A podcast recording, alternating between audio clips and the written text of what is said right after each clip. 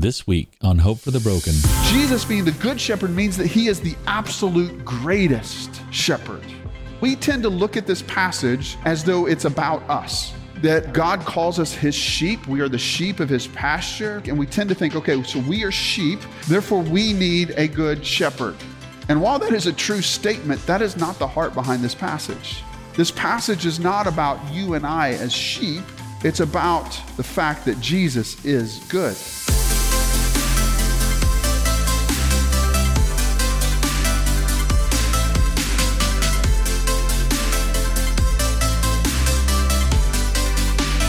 Welcome to Hope for the Broken, the audio podcast ministry of Trinity Baptist Church in Mount Pleasant, Texas. I'm your host, Austin Mahoney. We exist to become a gospel centered community, redeeming brokenness through hope in Jesus Christ. At Trinity, we believe we are all broken and in need of the redeeming hope found in Jesus. For more information about our church, visit us on our website at trinitytx.org. This week, we continue our series called I Am. Here's our pastor, Chris Wigley, with part four titled, I Am the Good Shepherd. Well, listen, we've been in a teaching series uh, entitled I Am, as we're looking at the seven statements of Jesus that begin with the phrase I am. And these statements are teaching points that reveal who Jesus is. We learn a lot about who Jesus is in these statements and what he came to accomplish. And so far, we've talked about how Jesus is the bread of life. In, in other words, he is the source of true, fulfilling life. We also learned that Jesus is the light of the world. And not only is he the light of the world, but when he comes and the Holy Spirit indwells the believers, the believers then become light to the world. And we reflect the light of the world. And last week we talked about Jesus being the door to truth. He is the gatekeeper by which we identify things that are true and things that are false, like false teachers and, and things like that. And he protects us in that, in that manner. Today, we're going to take a look at the fact that Jesus says, I am the good shepherd. So I want to invite you to take your Bibles and turn with me to the Gospel of John. We're going to be in chapter 10. Last week we looked at verses 1 through 10. Today we're going to be in verses 11 through 18 as we take a look and pick apart what Jesus means when he says, I am the good shepherd. But primarily we're going to talk about four things that make Jesus the good shepherd. They are affection, attention, availability, and authority. That will serve kind of as our outline this morning. But before we jump in, let's read all of those verses, all nine verses, verses 11 through 18 of John chapter 10. Jesus is speaking and he says, I am the good shepherd. The good shepherd lays down his life for the sheep. He who is a hired hand and not a shepherd, who does not own the sheep, sees the wolf coming and leaves the sheep and flees. And the wolf snatches them and scatters them. He flees because he is a hired hand and cares nothing for the sheep. But I am the good shepherd. I know my own, and my own know me. Just as the Father knows me, and I know the Father, and I lay down my life for the sheep. And I have other sheep that are not of this fold. I must bring them also, and they will listen to my voice. So there will be one flock and one shepherd. For this reason, the Father loves me, because I lay down my life that I may take it up again. No one takes it from me, but I lay it down on my own accord. I have authority to lay it down, and I have authority to take it up again. And this charge I have received from my Father. Now, as we examine that, that Jesus says multiple times, I am the good shepherd, I think it's important for us to understand the word good because English doesn't do this justice. And we understand that, don't we? The limitation of the word good. When somebody comes to you and says, Hey, how are you doing? What do we always say? I'm good. When you're really not good, right? But we say we're good and we use this word flippantly a lot of times. And, and as a result, it's kind of lost its power. It's lost its understanding of what it means to be good. Well, this word in the original language could be translated as honorable, uh, worthy, winsome, beautiful, genuine, or even perfect. So when Jesus says that I am the good shepherd, he's not only stating that he is God by tying it to the statement, the phrase I am, but he's saying that he's the perfect shepherd for you and I. In other words, Jesus being the good shepherd means that he is the absolute greatest shepherd. And knowing the true meaning behind this word good helps us understand that. Because we tend to look at this passage as though it's about us. We tend to look at this passage and say, like we talked about last week, that that uh, God calls us his sheep. We are the sheep of his pasture, right? We, we studied that last week and we tend to think, okay, so we are sheep. Sheep are dumb. Therefore, we need a good shepherd. And while that is a true statement, that is not the heart behind this passage. This passage is not about you and I as sheep. It's about the fact that Jesus is good, that Jesus is perfect that Jesus is worthy, and therefore we should have a desire to want to follow him. Because apart from him, we are led to death and destruction and all kinds of wickedness. That's the way our heart is bent. But when we follow the good shepherd, we are led in the things of goodness. See, the passage is not about the foolishness of the sheep, but the faithfulness of the shepherd. Another grammatical note that's worthy of consideration as you study this passage uh, here this morning is the literal tra- translation from, from the first language, from the Greek language. Literally translated, it means this Jesus says, I am the, the shepherd, the good one, right? And so reading it this way places the emphasis on Jesus being good. He is so good that he stands in a category of himself. Not only is he a shepherd, he fits that category, but he fits an even greater category. I'm the good one, right? As opposed to all the bad shepherds, but Jesus is the ultimate shepherd. It's the point that he is, is getting at. So the question then becomes, what makes Jesus so good? Like, what, why is it that Jesus is so good? Well, this is where the four characteristics come in to play that I mentioned earlier. So let's look at that. What makes Jesus the good shepherd? First is his affection. The, the affection that Jesus shows makes him the shepherd that is perfect.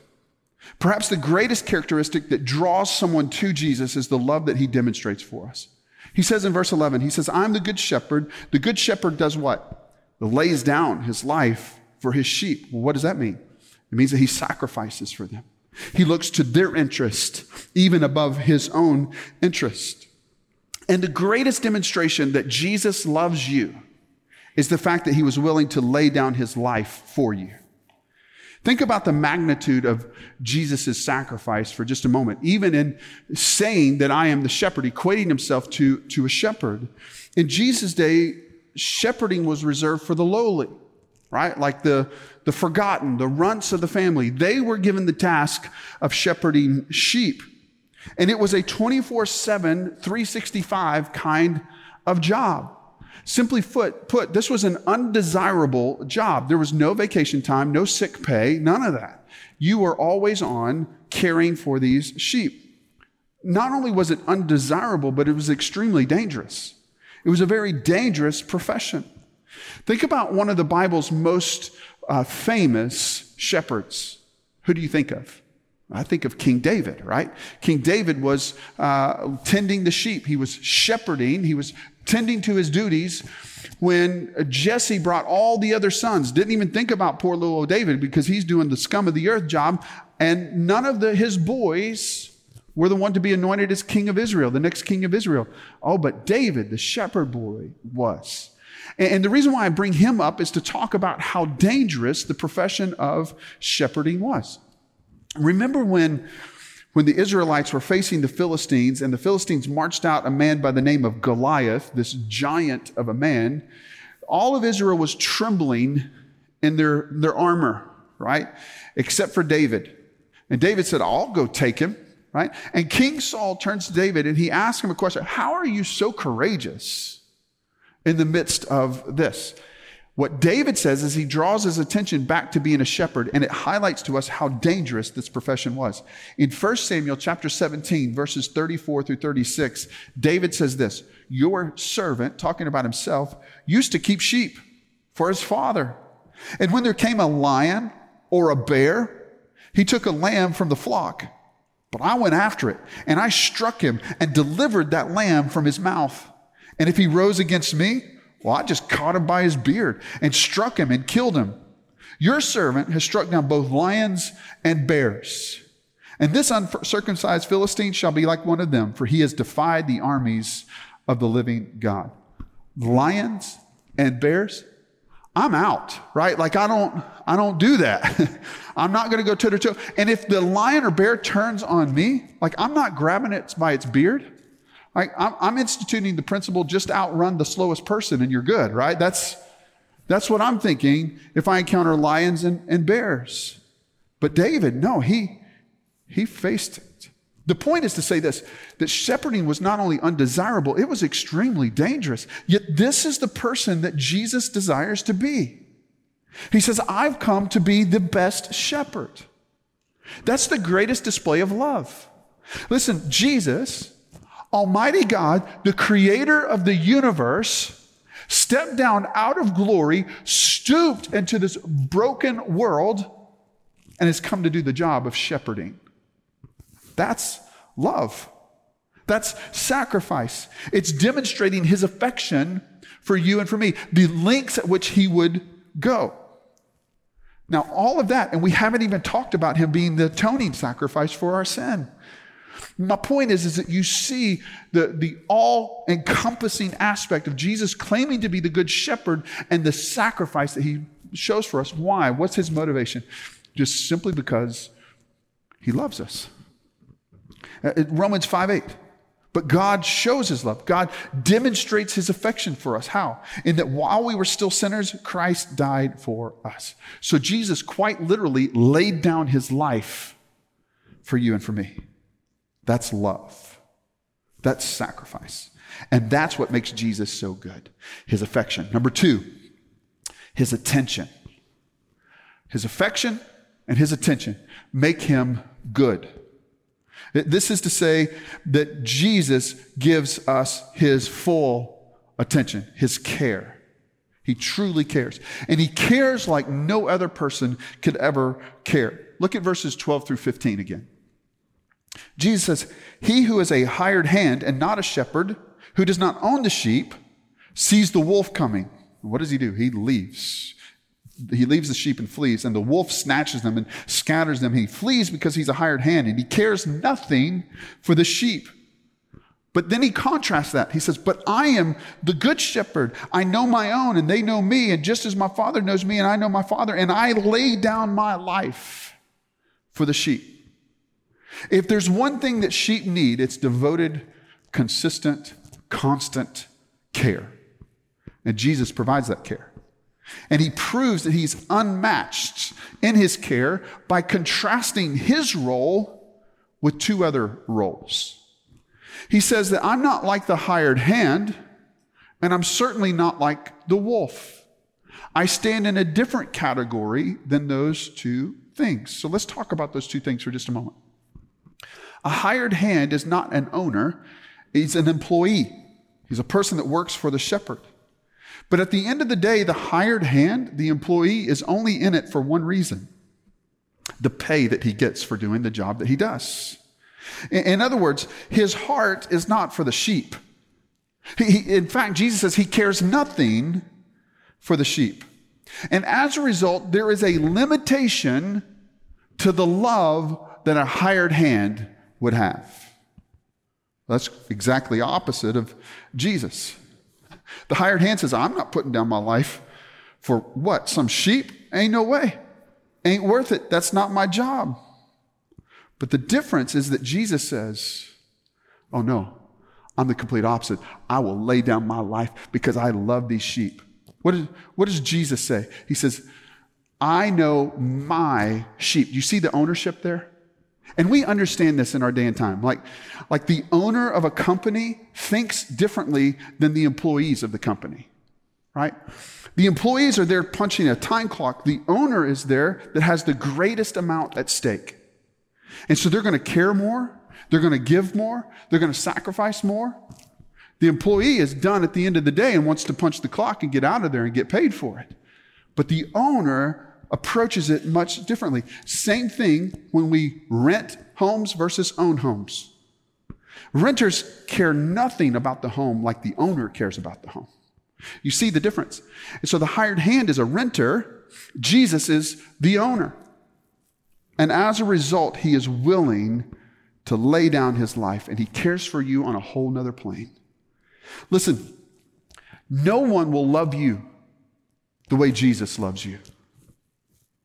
No one will care for you more than the way Jesus cares for you. No one will defend you more than Jesus defends you.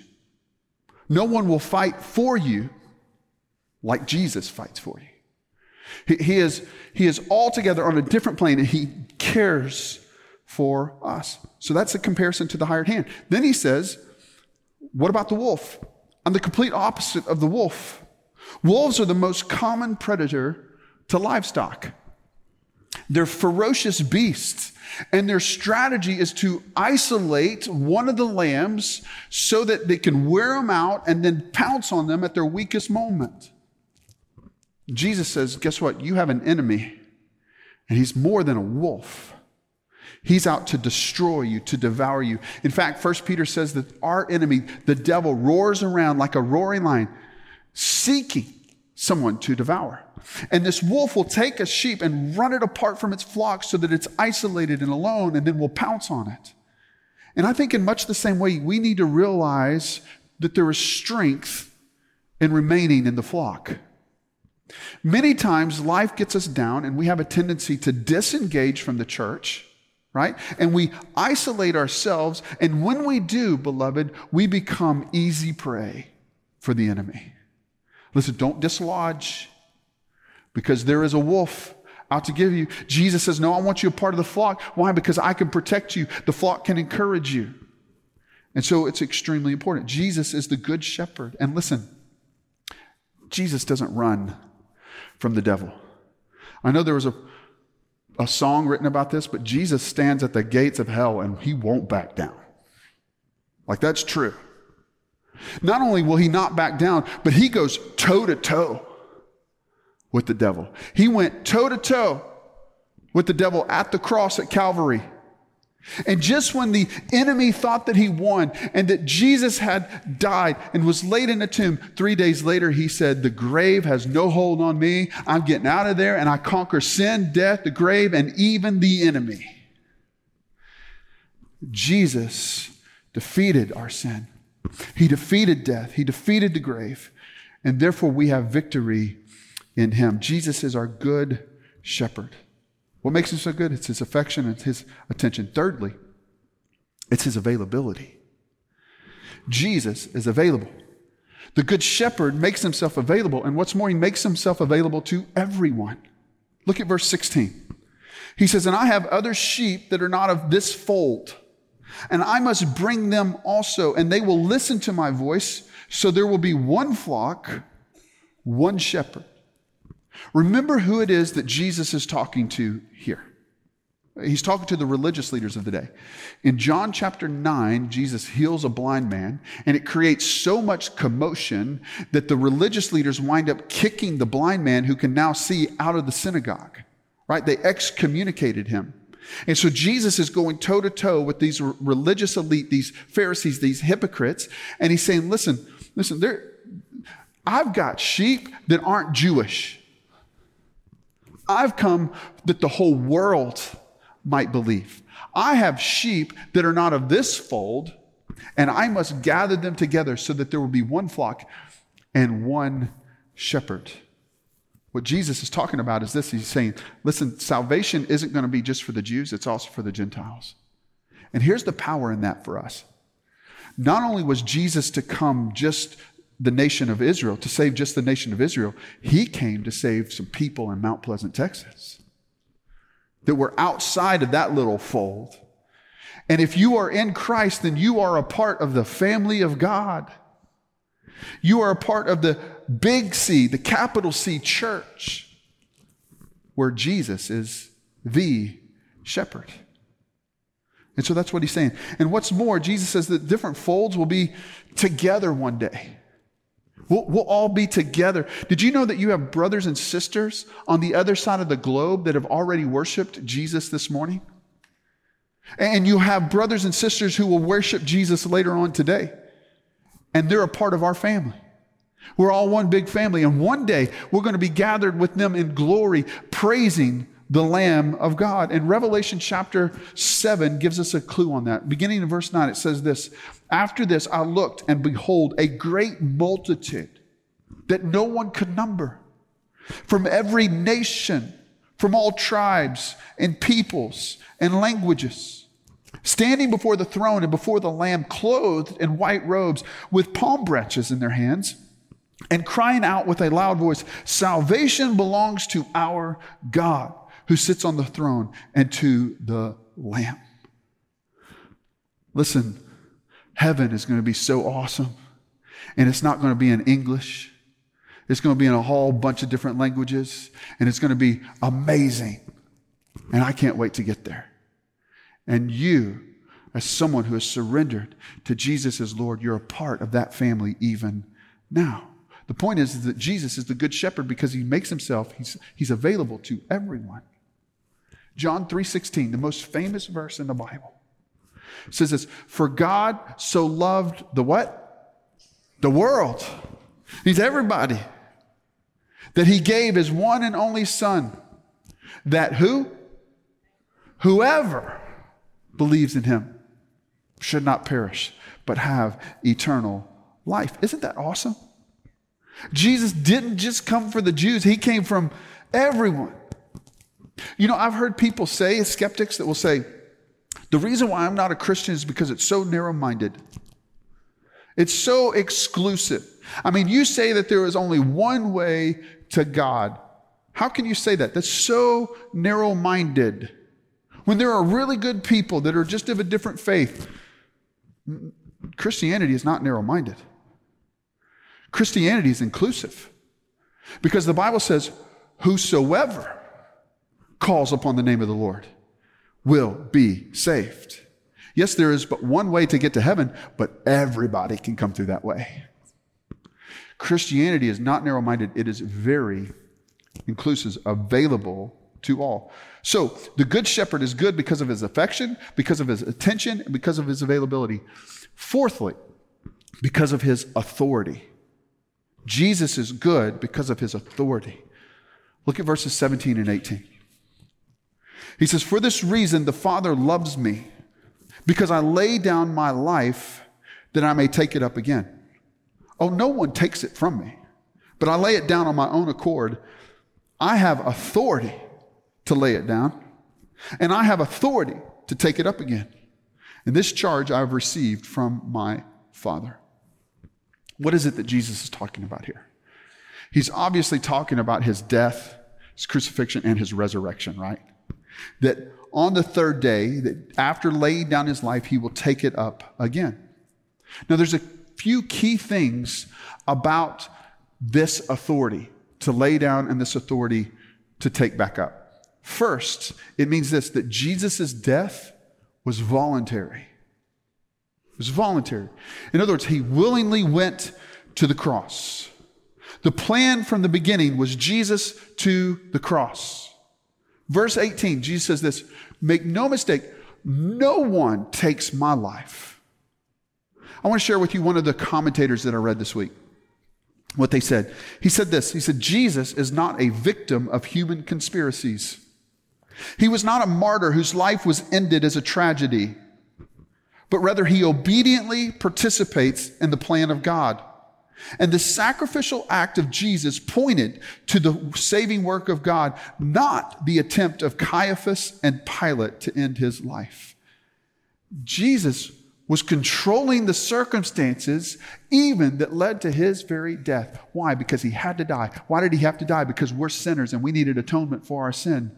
And he also had to die so that he could raise again and prove that he was Lord over sin, death, and the grave. Uh, Jesus is not a recipient of human conspiracy. It's not a tragedy, it's a triumph. Jesus willingly went to the cross for you. Jesus willingly laid down his life for me. He took our place. That's the authority of Jesus. And it means that his death, his crucifixion, his atoning sacrifice was voluntary. Secondly, Jesus' authority means that he's alive today. If he has authority over death, then he has authority over life. And he lives today. Scripture teaches that Jesus never died a second death. What happened is, is Jesus died, he was resurrected, that's Easter Sunday. He spent 40 days with his disciples, and then he ascended into heaven. And scripture says that he's there right now. He's very much so alive. He's in heaven and he's seated at the right hand of the Father.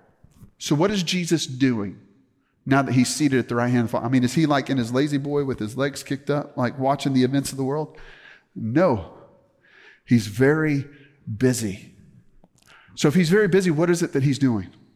Well, Hebrews chapter 7, verses 24 and 25 says this But he, being Jesus, holds his priesthood permanently. Why? Because he continues forever. Consequently, he is able to save to the uttermost those who draw near to God through him, since he always lives. What does he live to do? To make intercession for them. In other words, Jesus not only died for you, he not only raised for you, he not only ascended into heaven, but he's interceding for you. The direct line to God through Jesus Christ. Another note about the authority of Jesus here is that while Jesus is the ultimate authority, and one day every knee will bow and every tongue will confess that authority, that Jesus is Lord. While he is that, doesn't mean he's that for you. Jesus gives you the option to surrender to his authority in your life or to reject it. Listen, when Jesus is our Lord, when Jesus is our authority, he leads us into the things that are good. Why? Because he's the good shepherd. But left to the guidance of our own sinful hearts, we'll go down the path destined for sin, destruction, and enslavement to those sins. Jesus doesn't force his authority on us. He offers it to us. What happens when Jesus is our authority? 1 Peter chapter 2 verses 1 and 3 says it this way, so put away all malice, all deceit and hypocrisy and envy and all slander. Do away with those things. Why?